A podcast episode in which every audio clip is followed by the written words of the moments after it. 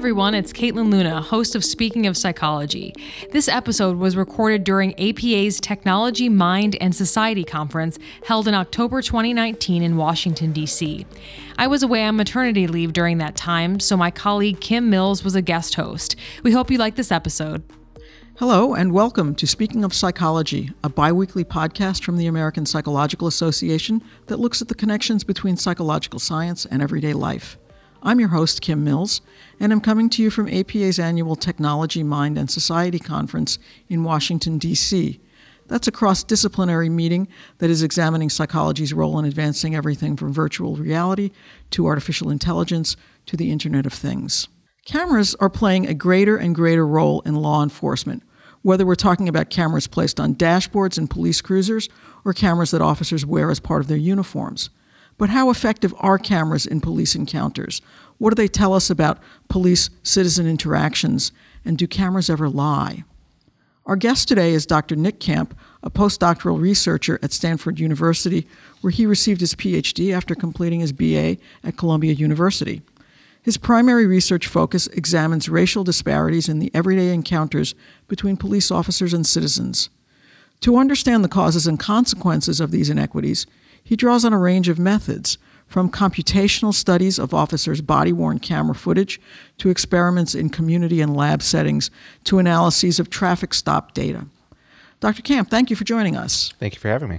So let me start by asking you how common are cameras in police work today? Is every police force in America using them or considering using them? So, a recent survey shows that almost every police department in the country is either deploy these cameras or uh, is planning to in the near future. And, uh, you know, this is a rare uh, reform that both police agencies and the public have been in favor of. So it's been a pretty rapid rollout of this technology. So, how are cameras changing police work? And on balance, would you say that change is more for the good? So, there's a few different ways uh, and a few different effects that people have looked at with these cameras. So, the first earliest studies have just looked at does having these cameras make a difference in police community trust? And the results are mixed, but on the whole, simply having police officers recording these encounters uh, gives citizens a sense of security that police officers will be held uh, accountable for their actions. So, uh, other research has looked at what we can actually, you know, see on these videos, and there uh, the data is also kind of mixed. Um, in many cases, the footage can be kind of ambiguous uh, so it's hard to tell. But my research looks at um, the language and what these cameras capture about everyday interactions. And I think this is really a new source of data for departments and can really be used to uh, measure police reform for good.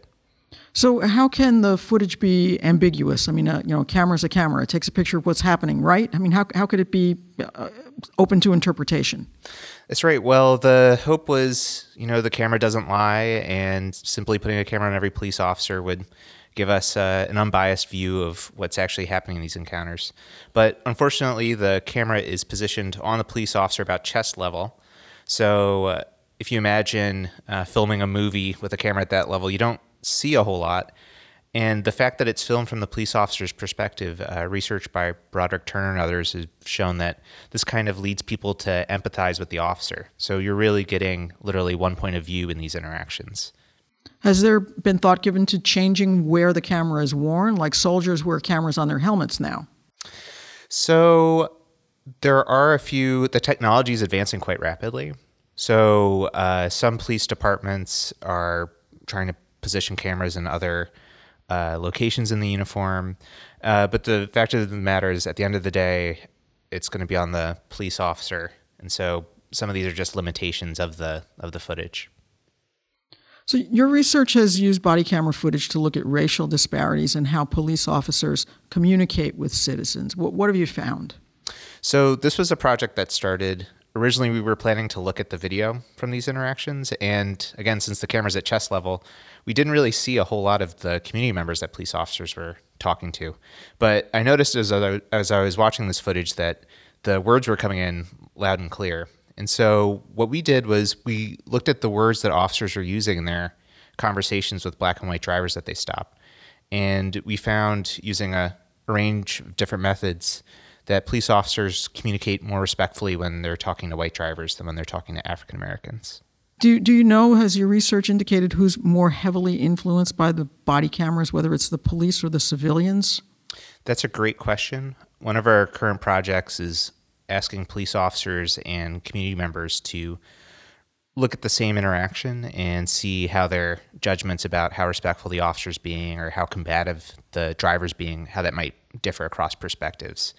So that's a really great point, and it's something that we're looking into. So we don't know yet whether civilians are also more respectful. I mean, do they always know that the cop is wearing a camera? So that differs from from agency to agency. Some agencies uh, make a point of having officers, you know, mention that they have a camera in the recording. Uh, other agencies, the policy is just for the officer to turn on the camera before they make contact with the driver. So these are all great questions, and I think you know it's an empirical question as to whether announcing the camera uh, puts citizens at ease more than simply having it on. What about individuals' right to privacy? I mean, do you have any right to privacy if a, a police officer is stopping you? Can you say, "I want you to turn that camera off"? That's a great question, and I think uh, as these cameras and the footage they capture are being deployed, I think we're going to have more of these kinds of questions as to who can access the footage, in what circumstances. Uh, as of right now, it's uh, it's lawful for police officers to to make these recordings, and to my knowledge, I don't think you can um, ask that that encounter not be recorded.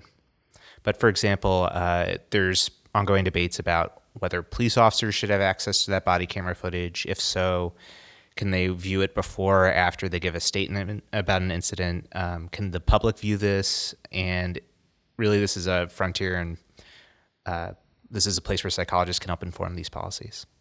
So there's no standard procedure at this point for how and where these videos are stored. You're saying that we we just don't know yet. It's still being shaken out. That's right. Uh, there's differences in agencies as to how long videos are stored for. Because as you imagine, uh, it's very easy for police departments to accumulate tons and tons of videos, uh, what purposes they're being used for. So this is really a rapidly developing uh, field. So, what do we learn from, say, dash cameras that are different from what we might learn from a body camera? So, dash cameras are interesting because you can see both uh, actors on them. Uh, there's some new technologies that pair dash cameras with microphones or with body cameras so you can get different views on the same event. Um, one piece of research that's been really interesting, Yael Granot and colleagues have uh, looked at, used eye tracking to look at how people, uh, when they view dashboard camera videos, where they're actually looking in the scene. And again, people's pre-existing beliefs and trust in the police can guide where they're actually watching uh, in these interactions. So, again, it's another great opportunity and another rich source of data, but it's also something that we have to remember that individual minds are going to be viewing and interpreting. So, what's happening with body cameras and, and training in police forces right now? I mean, is that something that uh, is is discussed? And when you know you're in the police academy, you're learning how to use a body cam and when to turn that on, when to turn on a dash cam. And What's the training like right now? So, first of all, police officers love body cameras. They have the belief that having these interactions recorded in case they get a complaint will uh, will protect them. So it's in police officers' interest to properly use these cameras and record their their interactions. One thing that is kind of on the cutting edge is using these recordings for training purposes. And this is something that my team and I are very interested in, not just for looking at specific acute instances, uh, such as use of force cases, but looking at like police officers' communication. So one of the greatest tools that a police officer has is their words. And if we can better train police officers in how to communicate with the public, it can prevent many of these interactions from escalating to the use of force. And it is pretty much acceptable among police officers. You said that they really like them, and you said that the public likes these cameras as well. But I know there's been a lot of controversy in, in certain cases. I mean, a lot of cases that make it into, into the media, and it turns out that there's some dispute over what really happened. And you talked about, you know, the difference in angles. So is it really all that popular, basically?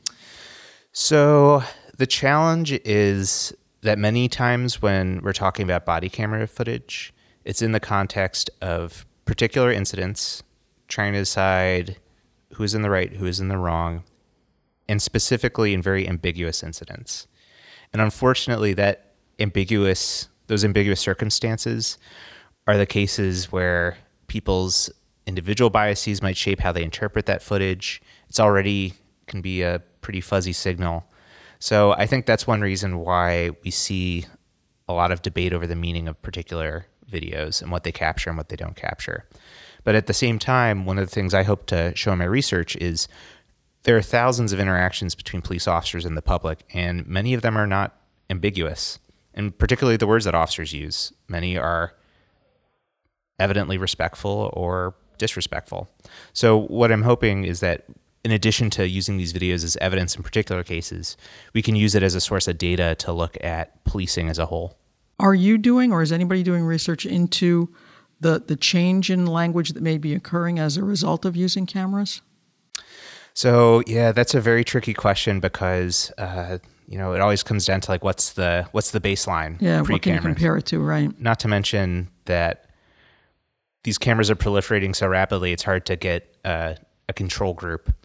Um, so that is a challenging question, and I don't know if we're past the point where we're going to be able to answer what's the effect of having body cameras versus um, what can we learn from the footage that they're capturing. Hmm. So, what else are you looking at now? Where's your research headed? So, there's a few different directions. Um, one very basic psychological question is in addition to you know what's the information captured in these recordings what can these recordings tell us about how people form or lose their trust in the police so in some research we've been looking at police officers tone of voice so we filter out the words from these recordings and so you're left with something like a charlie brown grown up type of language like bwomp bwomp bwomp yeah. and we're interested in how one, this tone might differ when police officers are talking to white and black men. Two, how people's pre-existing trust in the police shapes what they hear in that um, Charlie Brown signal. And then third, if you only expose people to police officers' interactions with white drivers or black drivers, how would that shape their perception of the police department? And what we're finding is first, police officers use a more respectful tone when they're talking to white men. Second, that people's own individual trust in the police shapes how trustworthy they perceive that tone. And then third, that people who are exposed to police officer interactions with black men think that the police department is less trustworthy than those who listen to many interactions with white men. So that's kind of one additional way we can use this to expose different people to the same exact interaction. Uh, in other research, we're looking at what's the relationship between uh, these acute instances of police violence and how those might color the everyday interactions between police officers and communities of color. So, for me, what's really exciting is that having access to to body camera footage really opens up a whole new world of questions, and I think it'll really help us understand how this relationship can be built and how trust can be formed or eroded in these interactions. Are you looking at differences with other demographic groups, for example, women or Latinos or people of ambiguous racial or ethnic backgrounds? So, absolutely. Um, in our initial study, we looked at just black and white drivers, single month. Uh, we did look at gender. Police officers generally use more respectful language with female drivers. But in uh, our next wave of research, we're really opening it up to look at um, a wider range of interactions. One of the challenges from our approach, since we focus so much on language, is when police officers are conversing with people who um, English is not their native language. That's a challenge we have to deal with, um, especially since many police officers in the department we study uh, can speak Spanish. Um, but I think these are challenges that you know will advance our understanding. So initially we focused on one specific contrast, but hopefully we can learn more about policing across a range of identities. What got you interested in this aspect of psychology? So my path has been kind of a a backwards one. Um, I didn't really think that much about race until I became a psychologist. And for me, one of the powerful messages of psychology is it can show you different ways of seeing and thinking about the world. And for someone who, before he took a psychology course, believed that people could just put their identities at the door and you know be a good student or be a good worker, it really took a the research on stereotype threat and a lot of social psychology to just show to me that that wasn't the case. And I think once I was disabused of that idea, I really became hungry for to learn more. So, as f- in terms of when I became interested in policing specifically, a lot of my early work in grad school was looking at uh, face perception, and so I was spending hours and hours a day morphing faces, running these lab studies with faces, and Michael Brown was uh, was shot, and I thought, okay, like, why am I doing this research? I think perception is incredibly important, and I think that can tell us a lot. But at the end of the day, what I really found interesting about that work was that it could speak to broader issues of of racial inequality, and so I think that really pushed me to focus on not just these very basic research projects, but looking at how race uh, and racial inequality plays out in the real world. Well, thank you. This is real very interesting. I'd like to keep tabs on what you're doing because I think it's important work and it's going to uh, help uh, reduce the inequities that we experience in our, our country. Really appreciate you joining us today, Dr. Camp. Thank you for having me. So, before we go, let me remind listeners that we want to hear from you. You can email your comments and ideas to speakingofpsychology at apa.org. And please consider rating us in iTunes. We'd, we'd appreciate that as well.